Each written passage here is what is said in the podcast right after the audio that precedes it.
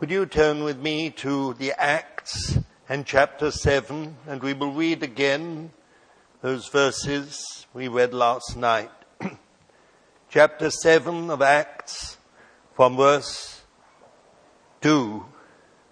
And Stephen said, Brethren and fathers, hearken.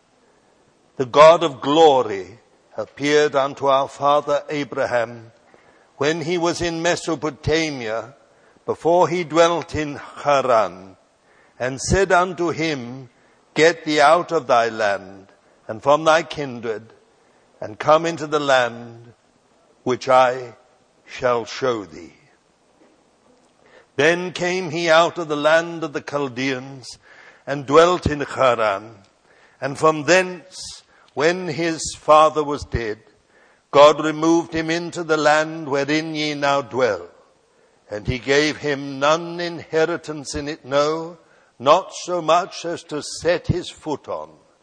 And he promised that he would give it to him in possession and to his seed after him, when as yet he had no child. And then in the Hebrew letter, in the Hebrew letter and chapter 11, Hebrews chapter 11, from verse 10, from verse 8, by faith Abraham, when he was called, obeyed to go out into a place which he was to receive for an inheritance. And he went out not knowing whither he went. By faith, he became a sojourner in the land of promise, as in a land not his own, dwelling in tents with Isaac and Jacob, the heirs with him of the same promise. For he looked for the city which hath the foundations, whose builder and maker is God. And then in the Genesis, the book of Genesis, and chapter 12, from verse 1.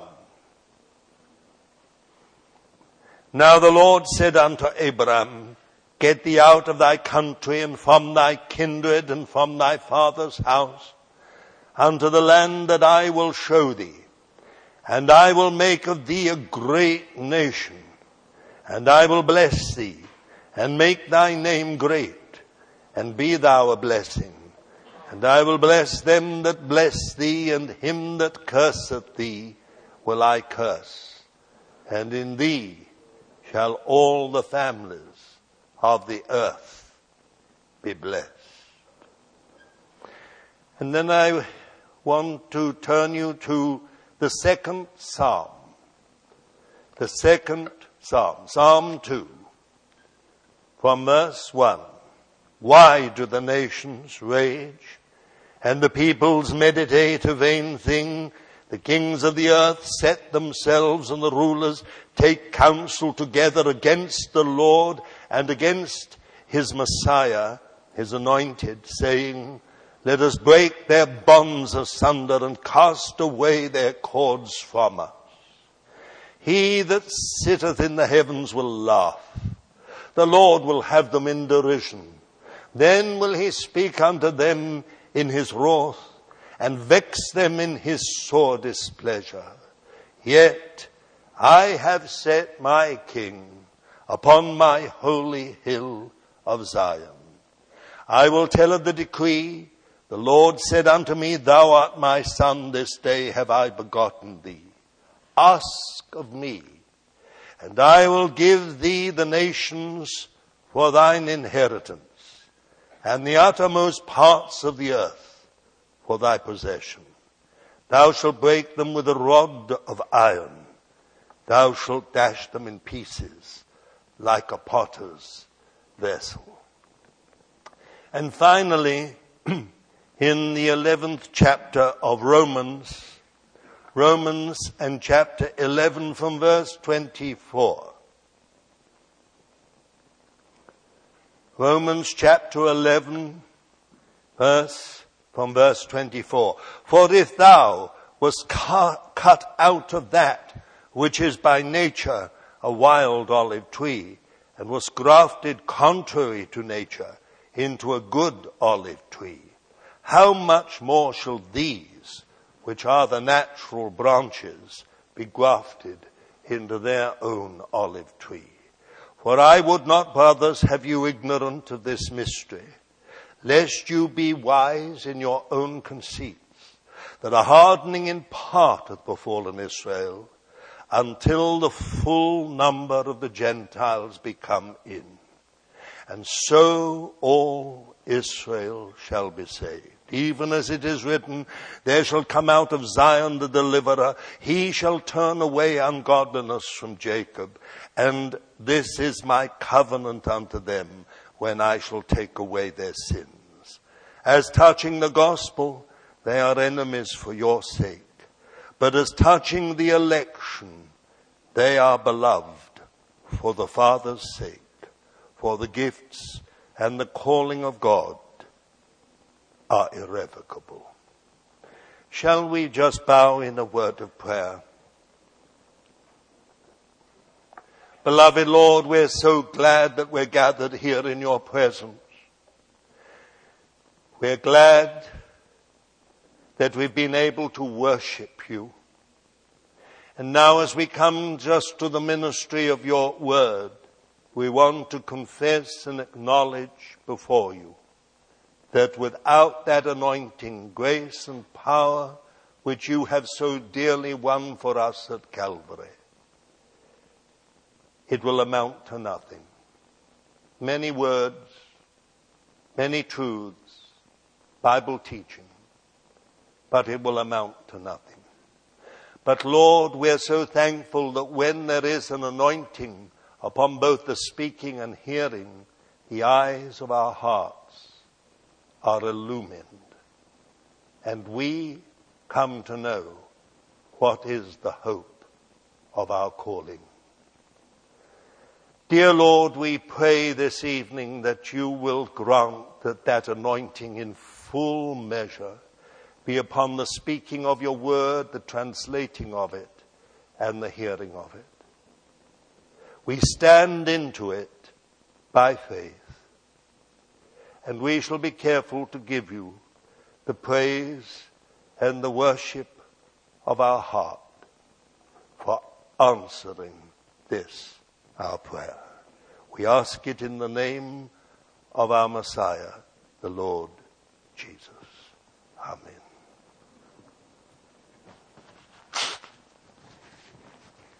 Well, I think you all know what the theme of this conference is. I was, therefore, I was not disobedient to the heavenly vision. And we've been considering that in three ways in uh, the life of Abraham, in the person of our Lord Jesus, and in the life of the Apostle Paul. And my responsibility has been Abraham. I think the I'm always amazed at the simplicity of God's word when it comes to really big matters. And uh, the simplicity of this statement by Stephen just before he was martyred. The God of glory appeared to our father, Abraham. That's my responsibility to talk about the heavenly vision in connection with Abraham. Think for a moment the God of glory. There could have been many other ways that uh, by the Holy Spirit, Stephen could have spoken of that vision that Abraham had. But he said it was the God of glory that appeared to our father Abraham. Man was made for the glory of God. Man is constituted in such a way that apart from God's glory, he is incomplete. God never meant us to be just flesh and blood. He meant us to inherit incorruption and glory.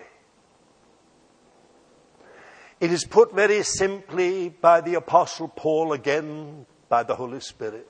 In Romans chapter 3 and verse 23, for all have sinned and fallen short of the glory of God. In that one single sentence, you have the whole story of mankind. The fall of man. We have all sinned, and therefore we have fallen short of the glory of God. That which we were created for, that which we were destined for, we have fallen short of it.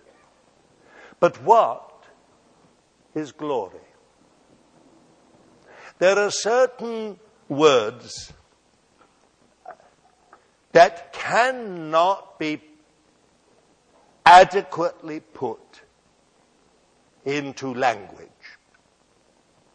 You have to have it revealed to you. For instance, the word grace. People go into reams of expl- explanation about what is grace.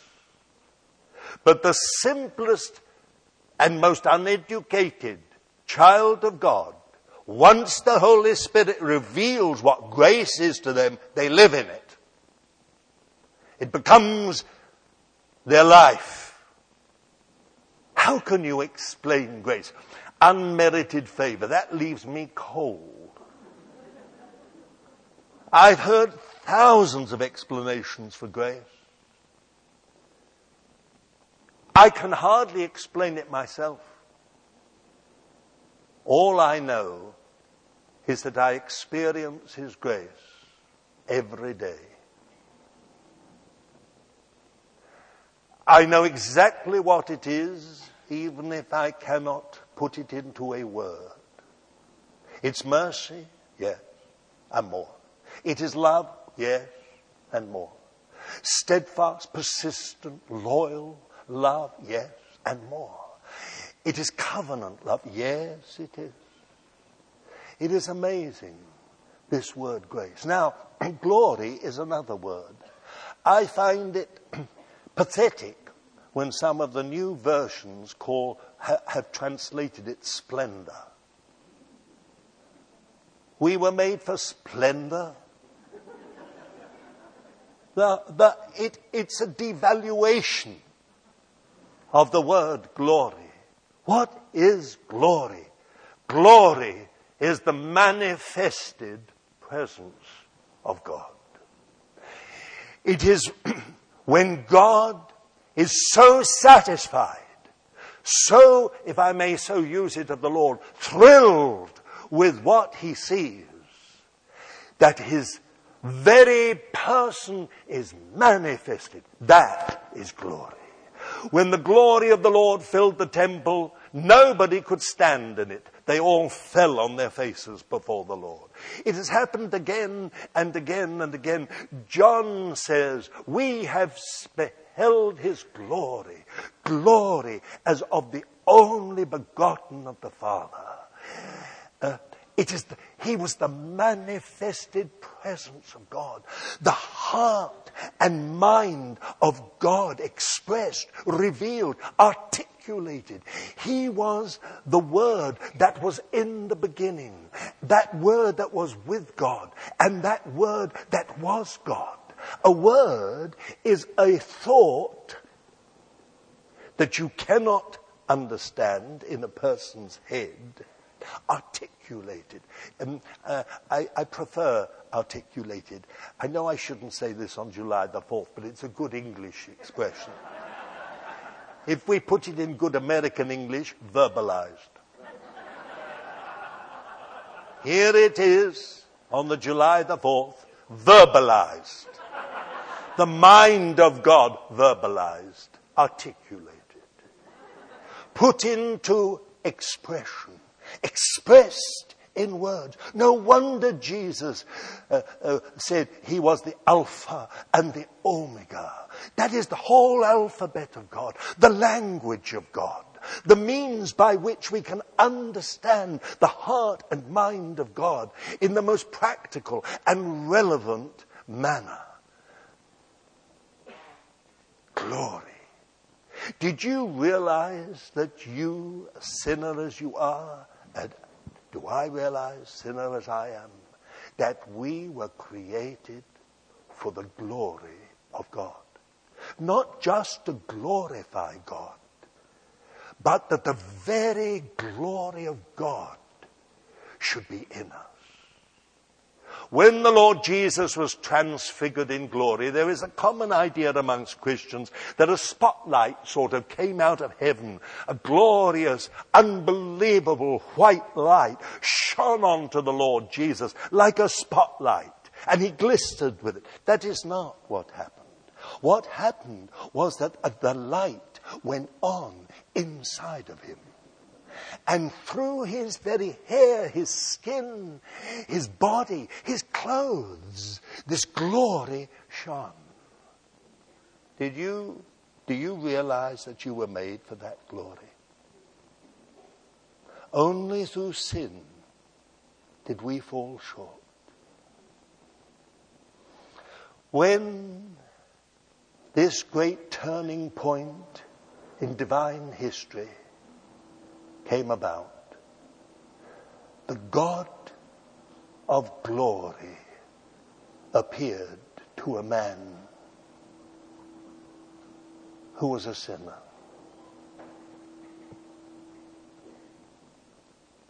Living an empty life in a successful business And it was there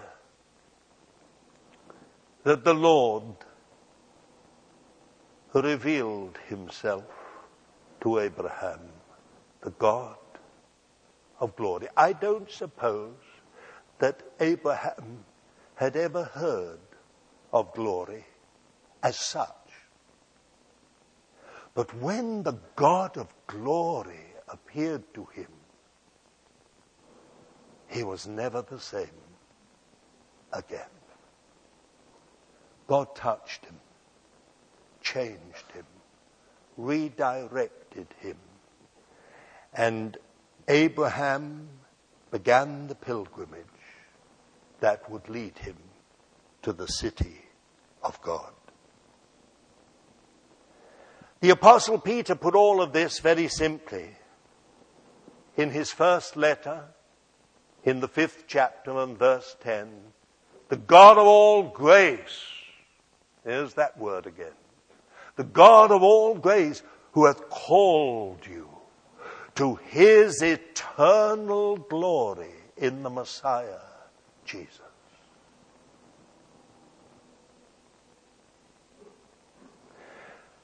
Well, you could almost say that's a commentary on what happened with Abraham the God of glory appeared to Abraham, called him to his eternal glory in the Messiah, Jesus, in Christ Jesus.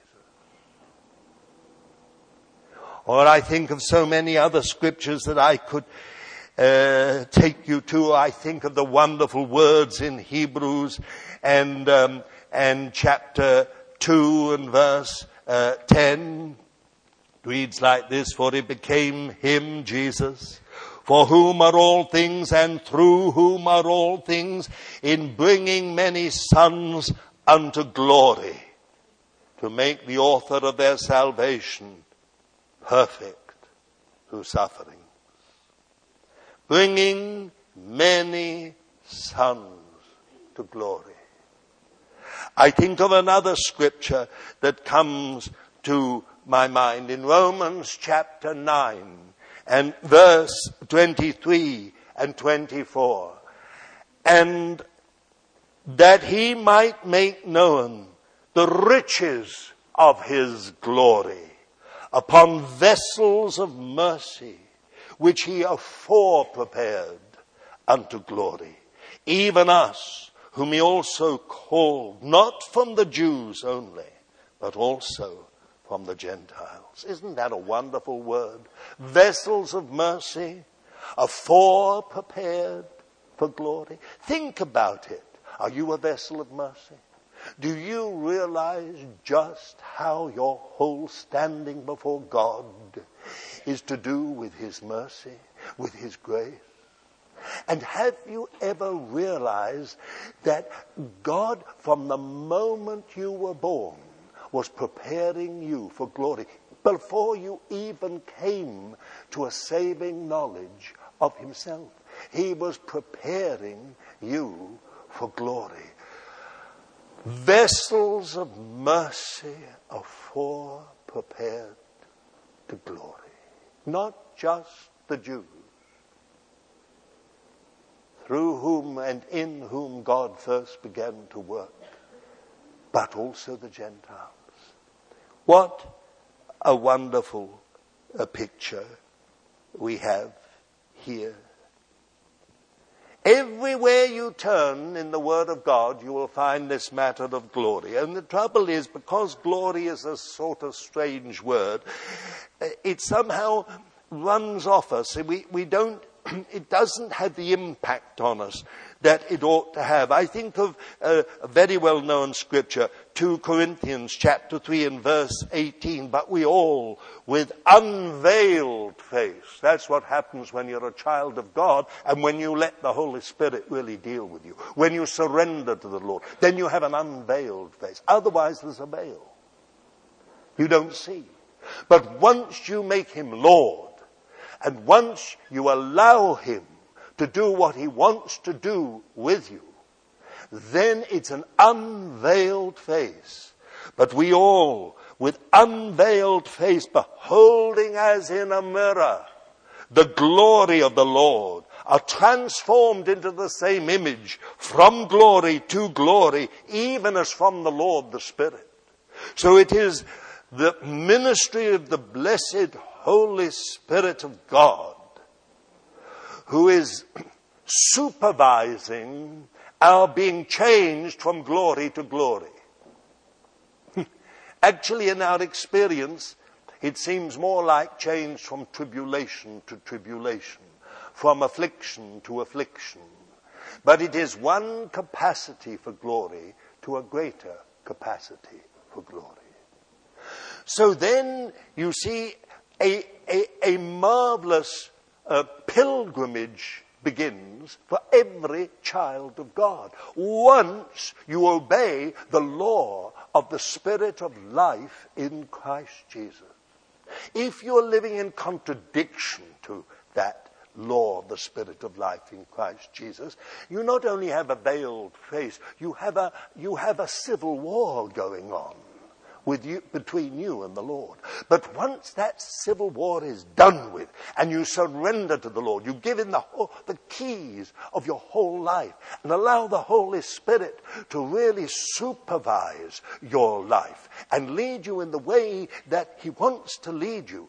Then you are moving from glory to glory. Listen again, same letter.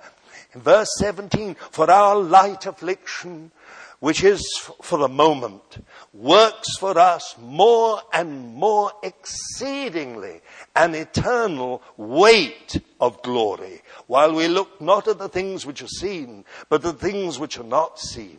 For the things which are seen are temporal, but the things which are not seen are eternal. Isn't that a wonderful, wonderful word? That our light affliction for a moment Sometimes I almost question that. Is it just a moment? It's a question of um, how you compare, what you compare it with. If you compare it with the eternal weight of glory that is being worked in you, then it is a moment. A light affliction for a moment. Some of us who have had many, many problems, thorns in the flesh, difficulties that we have lived with. And we pleaded with the Lord to take them and He has not taken them, but instead has said, my grace is sufficient for you. When one day we arrive in, in, in the presence of the Lord, we shall bow before Him in absolute worship. That those things which seemed so long, so heavy, so continuous, in fact, worked for us an eternal weight of glory. If we look at the scene, at this, what is seen, the visible, it's not so. But if we look beyond that to that which cannot be seen, and we behold the Lord Jesus, then it is an eternal weight of glory. It was this God of glory who appeared to Abraham.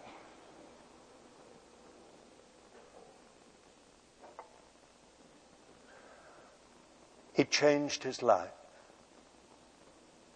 from being an idol worshiper, an idol maker, a salesman of idols. He became a pilgrim on a journey that would lead him to glory. It was the God of glory.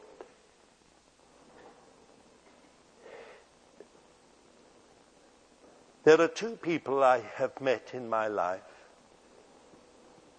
who, before they died, I actually saw the glory of God in them. Now, I know that sounds very strange because they will be glorified uh, ahead. but uh, one was Maria Monsen.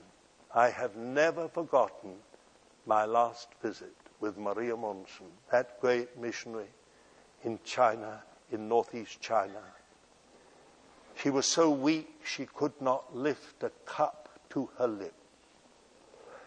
But I have never forgotten the aura of light around her, in her body, actually in her. And for the first time, I didn't tell her, but for the first time I understood why they put saints with that circle of light round them. I used to think, why did they do it? In our Jewish tradition, we have a flame of fire on everyone who's a saint. But in the Christian tradition, it's a circle of gold that is around them. I saw it in her. And the other one was someone nobody here, I think, would know, Dalmas Fellner. He was the matron of one of the biggest hospitals in Copenhagen. And when I went to see her shortly before she died, she came down on the arm of a Salvation Army officer. She was in the home for those who were terminally ill. And it was as if light shone through her whole body and through her very hair. I've never forgotten. Glory is not something belong, that belongs to a fairy tale. It is real. It is something so real that the very light of God, the presence of the Lord Jesus in a human being, can shine through them in their weakness and in their last moment. If that could be when we're down here, can you imagine what it will be when once you and I are transfigured in glory? This then is tremendous. It was the God of glory that appeared to Abraham, and he was never the same again. I think probably he had the same desire in his heart that was in Moses' heart.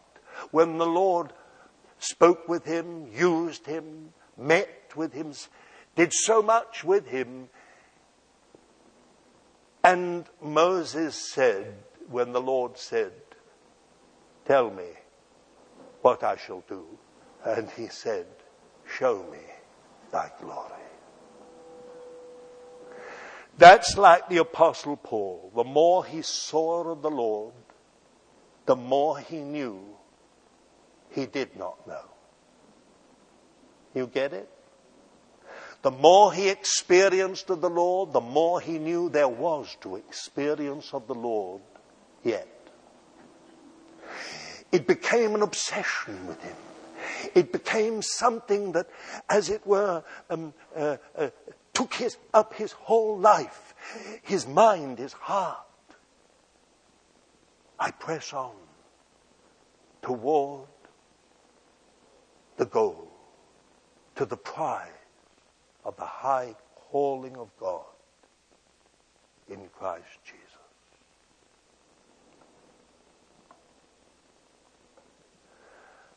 Vision. I'm so sorry when Christians have no heavenly vision. Because your birthright as a child of God is to see. Not with these eyes, but to see with the eyes of your heart. That's your birthright. The Lord Jesus died for you that you might live and you might see. I'm so sorry when people live in a cramped, uh, uh, straitjacket. A type of Christianity that is somehow it's not practical.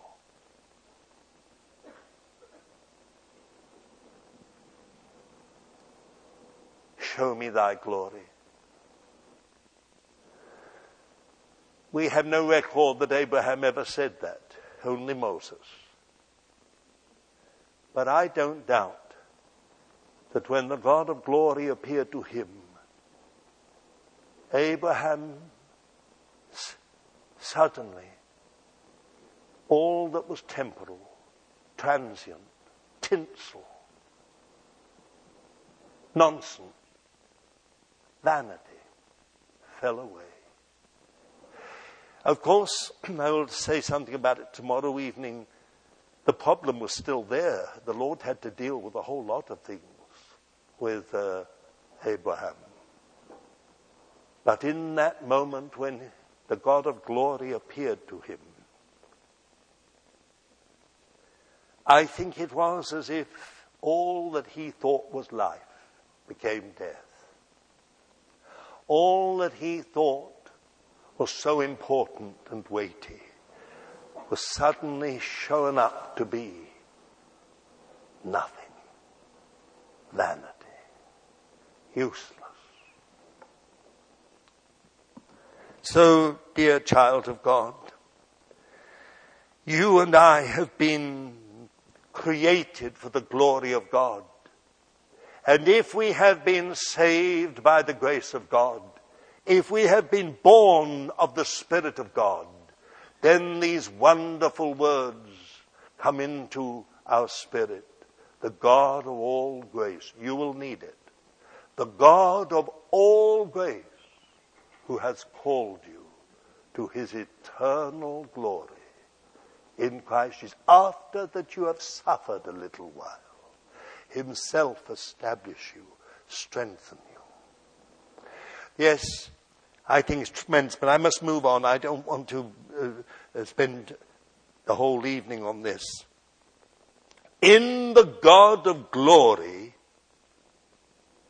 Abraham saw the city which has the foundations.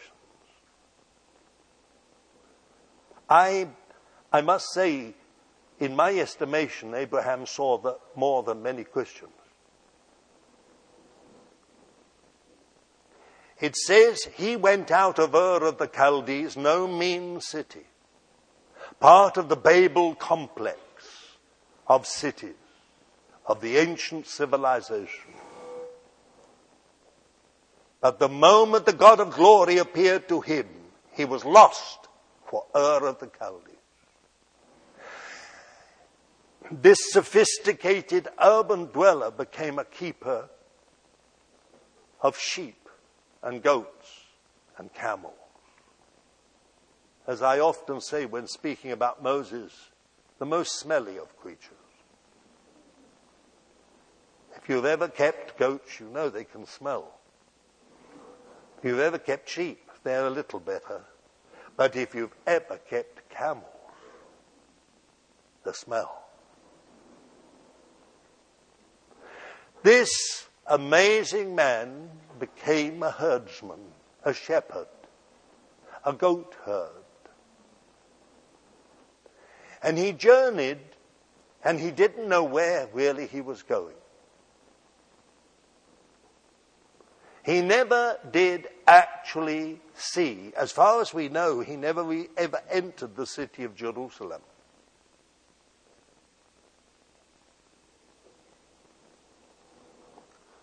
But the writer of the, of the, of the Hebrew letter says he sought for the city which has the foundations. you would have thought that the Babel complex of cities would have been city, a civilization with foundation. Magnificent. Even today, in the archaeological excavations, we have discovered post offices, ladies' hairdo, hairdo shops, cosmetics, jewelry, in a famous exhibition of jewelry a while ago, modern jewelry, they had a number of pieces modeled on Ur of the Chaldees. It was no mean city. but the Word of God says Abraham left it all because he'd been captured by another city. A city which has the the foundations. Uh, Revelation 21 verse 10 and 11 tells us of the new Jerusalem coming down out of heaven having the glory of God. Here we've got it. The God of glory appeared to Abraham and now he sought the city which in the end will possess the glory of God. I think in seeing this city within the vision of the God of glory, Abraham understood the purpose, the eternal purpose of God. You know, I've said it before, but I will say it again. One of the great themes of the Bible is two cities, the tale of two cities. One is Babel, the other is Jerusalem. In Hebrew, Bavel, Babel, is the term used in the Hebrew Bible and in the Hebrew translation of the New Testament for Babylon. Babylon is the Greek word for Babel. That gives an amazing continuity because look at it. Think for a moment. Genesis 11, you have the whole story of Babel. Genesis 12, you have the God of glory appearing to our father Abraham. And in that moment, he became a pilgrim, a sojourner in a land that he was to inherit, and a seeker after Jerusalem, In other words, from Genesis 11 and 12, you have in Genesis 11 the beginning of Babylon, and you run right the way through the whole of your Bible, the 66 books, until you come to Revelation 17, 18, and the first part of 19, and that is the end of Babel, the end of Babylon. And if from Genesis 12 running right the way through the whole of your Bible, you have Jerusalem. Of course, it was a physical city, Jerusalem.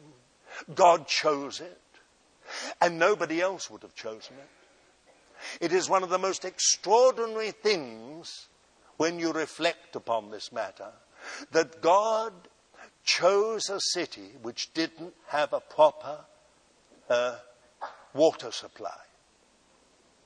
The water supply was outside of the city walls at the time of David.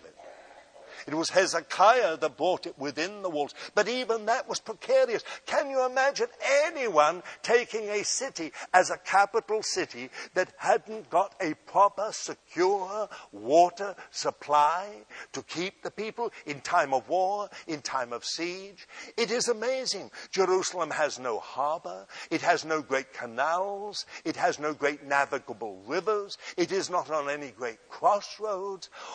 The only reason why Jerusalem has become a household word for the world is because God chose her. And God said again and again, You shall not offer your offerings everywhere where you choose, but in the place where I will cause my name to dwell. Now, that is a most extraordinary phrase. The place where I will cause my name to dwell. Think about it. People who read their Bibles were, uh, often, they, they don't think about this. Have you ever heard of a city where someone's name is caused to dwell? What in the world does it mean?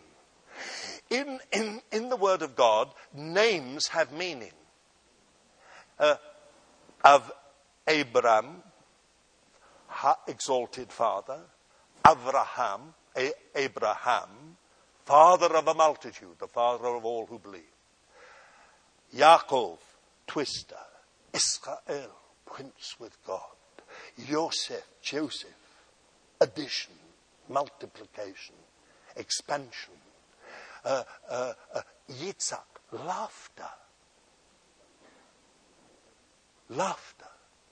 It's amazing, the, these names. Mo- Moses, Moshe, drawn out. He certainly was drawn out. He should have been eaten by crocodiles. But he was drawn out by no one less than Pharaoh's daughter. It is amazing. And his ministry was to draw out a people from Egypt. Everywhere you look, names mean something. Names uh, express the character, the personality, and in a sense, the prophetic destiny of that person.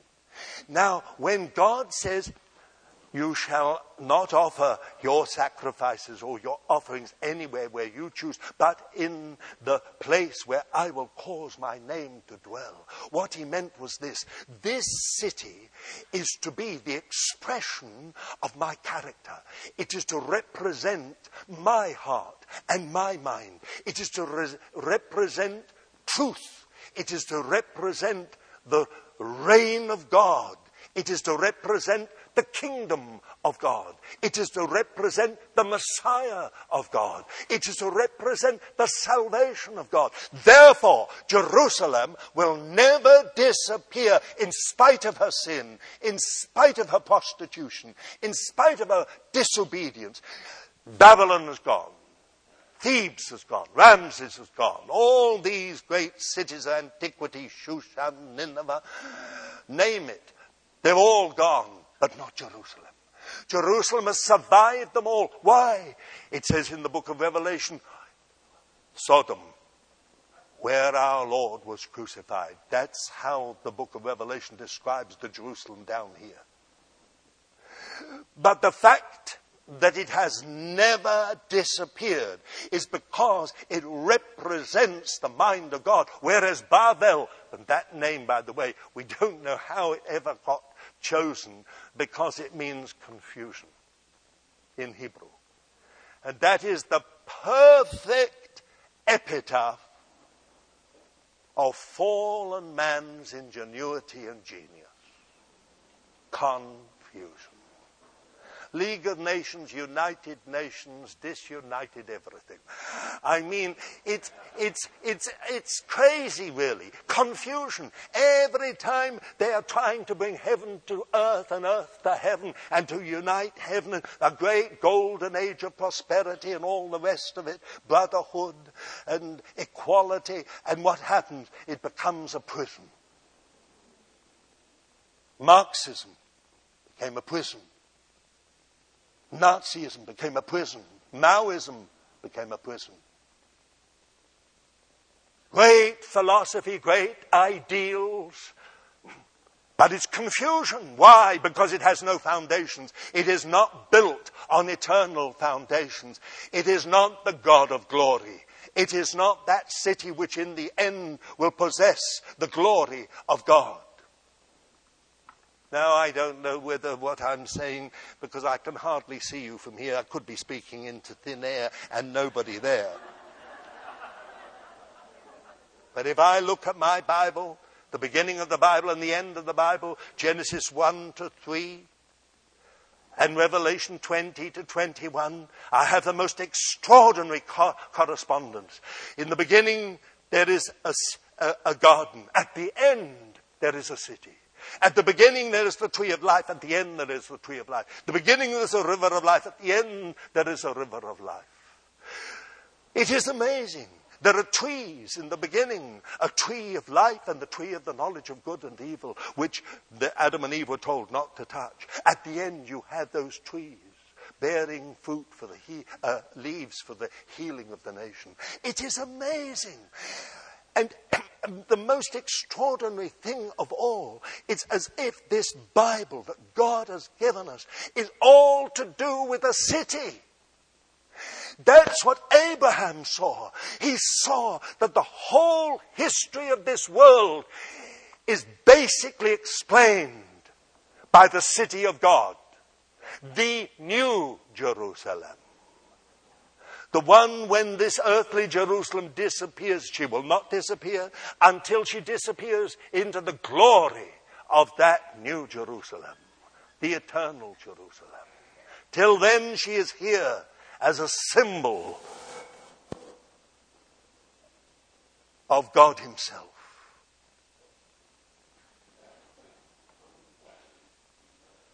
I wish this could be more clear, but you know, When you come to that city at the end of the Bible, you find the most amazing thing. In the first three chapters, you have the marriage of Adam and Eve. And in the last three chapters, you have the marriage of the Lamb and the wife of the Lamb. That goes to the heart of the Bible. Open it roughly at the heart. And what have you got? You have the Song of Songs. A story of a love relationship between God and the redeemed. He will not let them go. Even when they become lukewarm and tepid, and when they become self satisfied and settle down, as it were, He will not let them go. He goes through until one, stage by stage, He's brought that beautiful bride that He so loved to the place where she says, I am my beloved. To begin with, it was, My beloved is mine. I've seen that a number of times. My beloved is mine. And I am his. If you didn't hear that, that was deliberate. I am his. Then, after a little bit of dealing, she said, I am his. She put it as a different way. I am my beloved and he is mine. Oh, okay. But there were a few more dealings, and then she said, I'm his. And here is the amazing thing. For the first time, she thinks of others. What about my little sister? She said. She's not got mature. She hasn't developed. What can we do for her?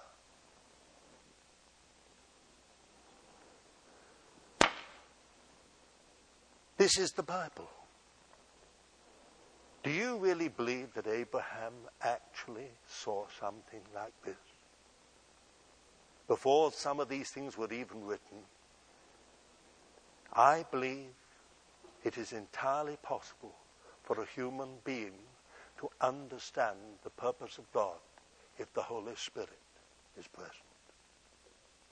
He may not have indwelt, but he still ministered. Or think again. Has it ever occurred to you that when the Lord Jesus began his messianic ministry, the first miracle was in a wedding? John makes so much of this. This was his first miracle. It began in a wedding where he turned water into wine.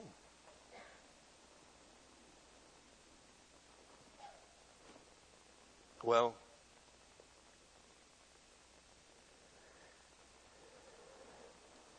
throughout history, as far as the Bible is concerned, there are only two cities. And all human beings belong to one or the other.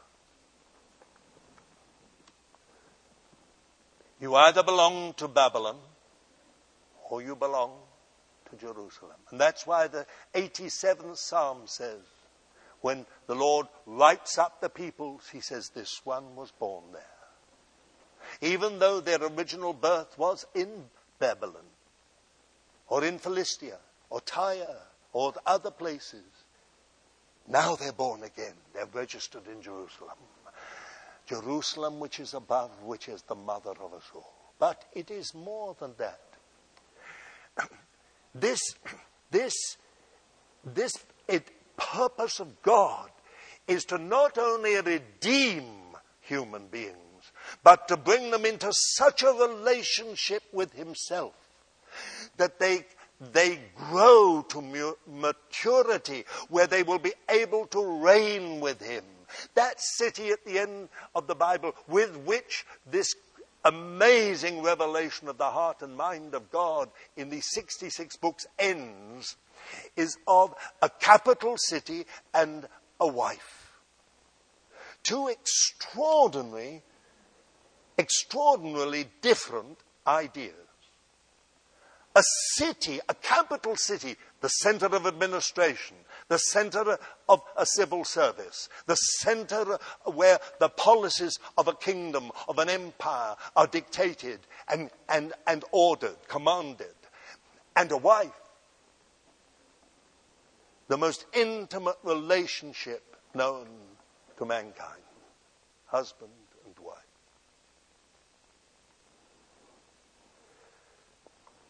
If we suffer with him, we shall also be glorified with him.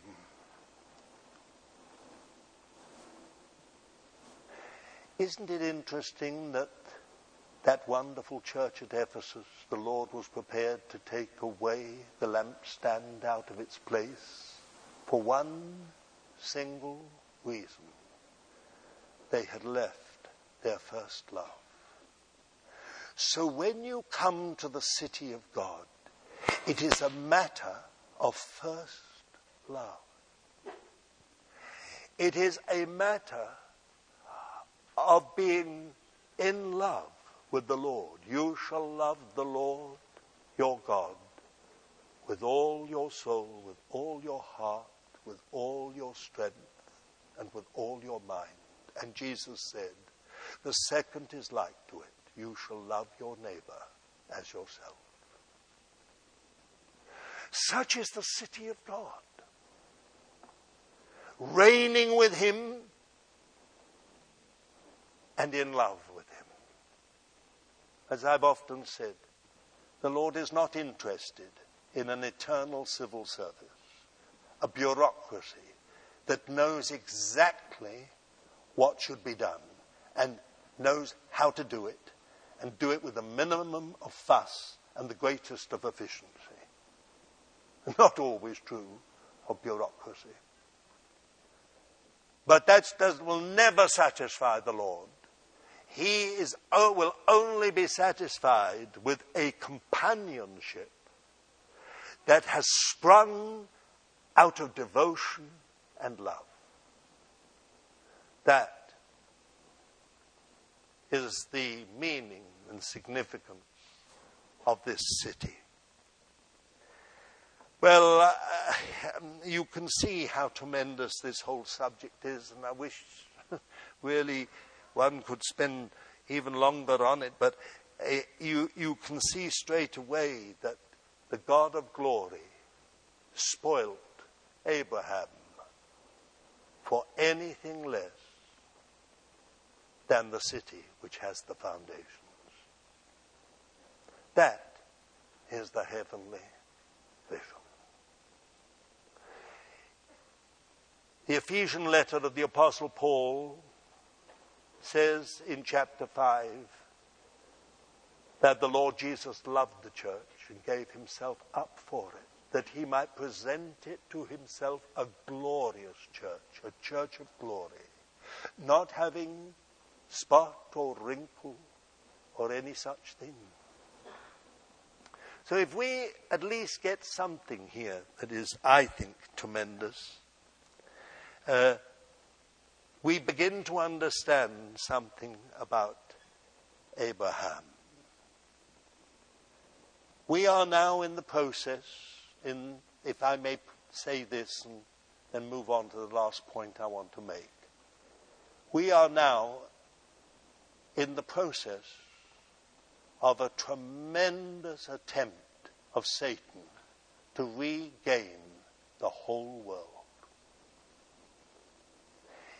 It is the final attempt to Babylonize the whole world. You have globalization. It is just Babel. You have now more and more, the whole world is becoming a global village. We speak almost one language. Unbelievable. It is incredible what is happening, in the, and happening so fast that you can almost be overtaken by it and, and, and not wake up to what is happening. We are coming to the chapters in Revelation 13 to 19.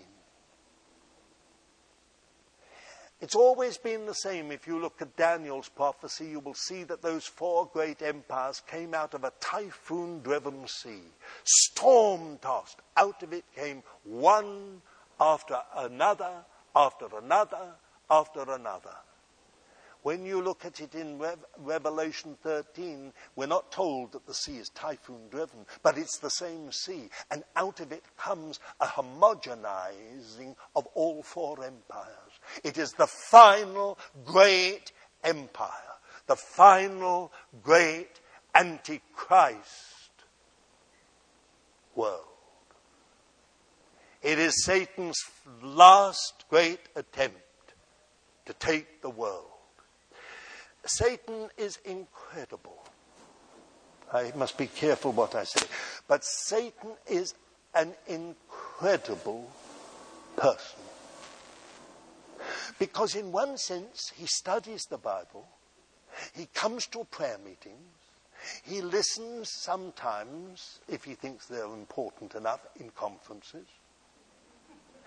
He takes in all the things that God has shown us by his Spirit, and still he believes that he can win. That is incredible to me. He's been beaten every time he's ever attempted to frustrate the purpose of God. The Lord has turned the tables and defeated him. And out of it has come tremendous blessing and salvation. Why does he go on? Unless he is eaten up with pride and believes that he can still frustrate the purpose of God and the coming of the King the Lord Jesus. Well, I say this is tremendous, and I, why do you think the Lord is shaking everything? This shaking began, in my estimation, with the First World War, and then was carried on in the Second World War and has grown ever since. And now we have come to the place where everything is being shaken. Turmoil over the whole world. It doesn't matter where you turn, there is turmoil. You have Chavez in South America. You have uh, uh, uh, Ahmadinejad in Iran. It doesn't matter where you turn. You have Putin in Russia. Um, you've got amazing things happening everywhere you look. What is it that's happening? And then you have Islamic terror.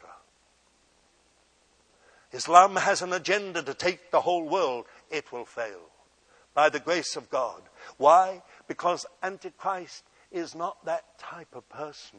He's not like Nero or Hitler or Mao or, or Stalin. Uh, uh, uh, uh this Antichrist if I may say it without being up, upsetting anyone, is more Clintonesque. affable, affable, forgivable, attractive, even when he sins. That's the final figure that will come. Dear friends, is it any wonder God is shaking everything? You know why He's shaking it? Basically to shake anybody who can be shaken out of what is transient and temporal into what is eternal and forever. The wonderful prophecy in Joel speaks about the very final stage of this age and says, And whosoever shall call upon the name of the Lord shall be saved. Thank God for shaking. Because what it will do is will shape businesses to people uh, into pieces, shape families into pieces, shake all kinds of religious routine into pieces and bring people to the place where they seek and search for that which is unshakable. Wherefore, receiving a kingdom that cannot be shaken, let us have grace whereby we may offer service well pleasing to God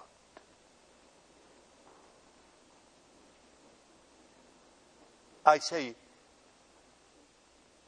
it is tremendous. And some people are very afraid of the shaking. I'm not. I know who's shaking. You know the Lord, and He's doing the shaking. I'm not the least bit afraid. Let Him go on shaking. I want to see the whole thing come to a quick end. Had enough of it. All this turmoil, this misrepresentation we have, and so on. I mean, the sooner it all ends, the better with the coming of the Lord. I'm not afraid of the shaking. I imagine many of you are not either. Thank God. If the Lord wants to shake out of us what is shakable, let him do it. We shall only praise him in the end that he brought us to the place where what could be shaken was shaken out of us. And we came to, we came to focus on what is unshakable. Now, dear friends, I said there's one other thing I want to say, and it's quite important. It is that the whole Abraham, when, he, when the God of glory appeared to him, he saw the city which has the foundations. He understood the whole purpose of God was centered in that, in one sense, in, in, in that coming city, in one sense. But far more important, and this is my last point, he saw the whole purpose of God centered in the Lord Jesus. In John chapter 8 and verse 56, it says very simply Jesus, the words of our Lord Jesus, Abraham saw my day and rejoiced. He saw and rejoiced. What did Abraham see? Isn't that amazing? That nearly 2,000 years before the Lord Jesus appeared on this earth, Abraham had seen his day and had rejoiced. It's not some kind of dim sort of apparition that appeared to him and he wondered, well, I wonder what that's all about. But he rejoiced. He saw that the whole purpose of God was centered focused on the Lord Jesus, on the Messiah. He would bring salvation. He would bring the gospel, good news. He would build the church. He would save Israel. I say it is amazing. Listen to the words of the Lord when he appeared to Abraham. And I will make a great nation. And I will bless you and be a blessing. And those that bless you, I will bless. And those in Hebrew that disesteem you, I will curse. And in you, in your seed, shall all the families of the earth be blessed. In that extraordinary revelation of the God of glory and the words of the Lord, you have the whole history of mankind from Abraham to this day. A great nation, yes. I don't fear to say it, that he was speaking about Israel. It says in the book of Numbers, chapter 23 and verse 9, that this people shall dwell alone and shall not be counted with the nations. In other words, there is a uniqueness to this nation that came out of the bowels of Abraham that has lasted all the way through history to this day. Could you believe that all these years, nearly 4,000 years later, the whole world is in turmoil over a little portion of territory not bigger than the state of New Jersey? Think of that. As small as Hungary in Europe or Portugal in Europe, like the North Island of New Zealand size of Tasmania in Australia. Could you believe the whole world, 4,000 years later, is in turmoil over this little state? That means they have outlasted everything to this day. I call that a great nation. It reveals not the ingenuity of the Jew- Jewish people or the intelligence of the Jewish people that they have. But it doesn't reveal that. What it reveals is the absolute faithfulness of God.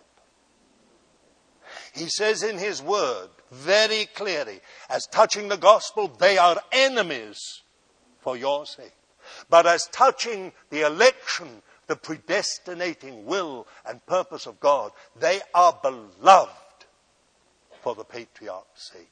For the gifts and the calling of God are irrevocable. Let it sink in. The gifts and the calling of God are irrevocable. That explains why Israel is today in existence, recreated. That explains every attempt to, to exterminate them has failed. It explains the amazing thing that is happening in Israel where Israelis are coming to know the Lord Jesus. Only just a little trickle. But it is the beginning of a tremendous work of the Holy Spirit, which will be the completion of the history of redemption. Dear child of God, this is, I say, we could spend a lot of time on this subject, but I'm not going to. All I'm going to say is this the misrepresentation of Israel, the growing hatred of Israel, the growing anti Semitism now seen in anti Israelism means simply that Satan knows that his end is near. He has always understood that once the salvation of the house of Israel comes near, his time is over. So he will raise up people like Ahmadinejad and others who vow to exterminate us. Some people believe that there will never be another Holocaust. They think that the, Hol- the Nazi Holocaust was the last ever. I don't. Do you mean to tell me Satan's dead? He's not dead. And because he's not dead, he will do it again. And that is the seriousness of the situation in the Middle East. And at the same time, this misrepresentation by the media, the world media, which has basically put Israel in such a terrible light that many people think, like they did in German, Nazi Germany, it might be just as well if they are exterminated.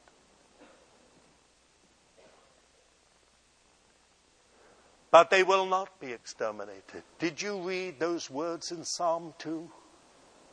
Where it says, Ask of me, and I will give thee the Gentiles for your inheritance and the uttermost parts of the earth for your possession. These are the words of the Father to the Son concerning the, uh, the Lord.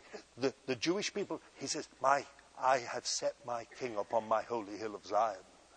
But did you notice also about why do the nations meditate a vain thing? Why are they in uproar? Why do the rulers and the kings say, let us, let us um, uh, throw away these bonds, these fetters? Exactly what is happening now. This whole great movement to throw overboard the law of God. What God has said about abortion, what God has said about gay rights, what God has said about euthanasia, about anything else. Throw it overboard. We don't want it. It doesn't belong to modern culture. I read those words in Romans for one reason. You have the mystery of the church, and you have the mystery of Israel. And this great apostle, through whom has come so much revelation, concerning the body of our Lord Jesus, the church, is also the one who said, I would not, brothers, have you ignorant of this mystery, the mystery of Israel, lest you be wise in your own conceits. That a hardening in part has befallen Israel until the fullness, the full number of the Gentiles becoming, not meaning till the last Gentile is saved, but meaning that when this great work of the gospel has brought in men and women of every tongue and kindred and race, then God will turn back to the Jewish people, the natural branches, and will melt the hardening and give back vision and salvation. And so it says, and so all Israel, not meaning just Jews physically, but all Israel means all those saved by the grace of God. Gentile and Jew, and so all Israel, the elect people of God, saved to sin no more. And then comes this wonderful word, listen to it. As it is written, there shall come out of Zion a deliverer. He shall turn away ungodliness from Jacob. And this is my covenant unto them when I shall take away their sins. Now, this is amazing. Where does he quote it? It is quite extraordinary.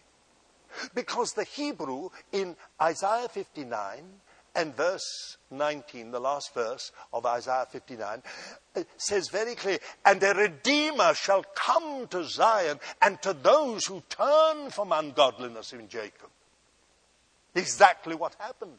The Lord Jesus came to Zion and he saved those who turned from ungodliness in Jacob. He actually did it. It's wonderful. That was the early church. It was absolutely wonderful. But now we have this variation. I believe it's the Spirit of God. As it is written, the deliverer shall come out of Zion and shall turn away ungodliness from Jacob. I believe we are so near to this day. Oh, dear child of God, listen to this. It's, it's simply amazing. Is there any wonder that the world is in turmoil? Is it any wonder that this tremendous force against anti Semitic force is developing everywhere? Surely it is not flesh and blood. It is to do with Satan and the powers of evil and darkness. But listen to this in your seed, all the families of the earth will be blessed. That is to do with the whole great gospel work in the whole world. It says in Galatians 3 and verse 8 that the gospel was preached to Abraham over this verse and in thy seed all the families of the earth will be blessed. I don't know how many Jews ever thought that in the end it would go to the ends of the earth. And there would be those who would come into the salvation of God and the fullness of God and the purpose of God, the kingdom of God through the Lord Jesus. I say this is tremendous. Where are we?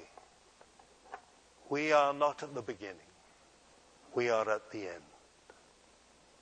Things are moving now so fast, we hardly can keep up with them. But, dear child of God, in the light of all of this, you and I need to allow the Lord to deal with us. If our vision has grown dim, if somehow or other we have been compromised in our understanding. We need the Spirit of God to touch us. Just as Abraham was at a great turning point in divine history, we are at another turning point.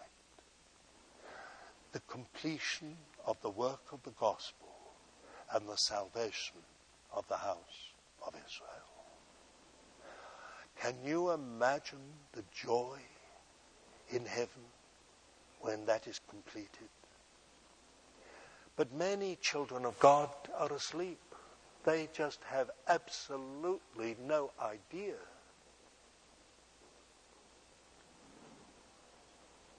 The Antichrist is coming. That's why I said what I said about America last night. I don't think America is going to escape this. The Antichrist is coming. I would to God that this would be the place of safety and refuge. I don't think so. Satan desires this nation more than he desires many others. And when he moves in, he will seek to destroy every vestige he can of biblical faith and understanding. But, dear child of God, there is a rapture also. It could come any time. The Antichrist hasn't yet appeared. In my understanding of the scripture, we have to go a little way into this time when he does appear.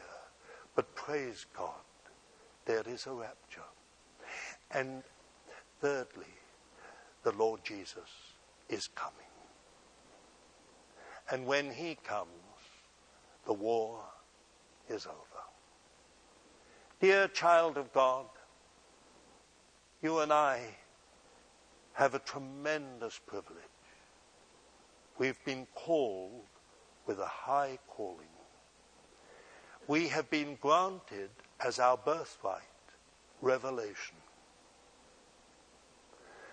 As the Lord Jesus said to Peter, Flesh and blood has not revealed this to you, but my Father who is in heaven.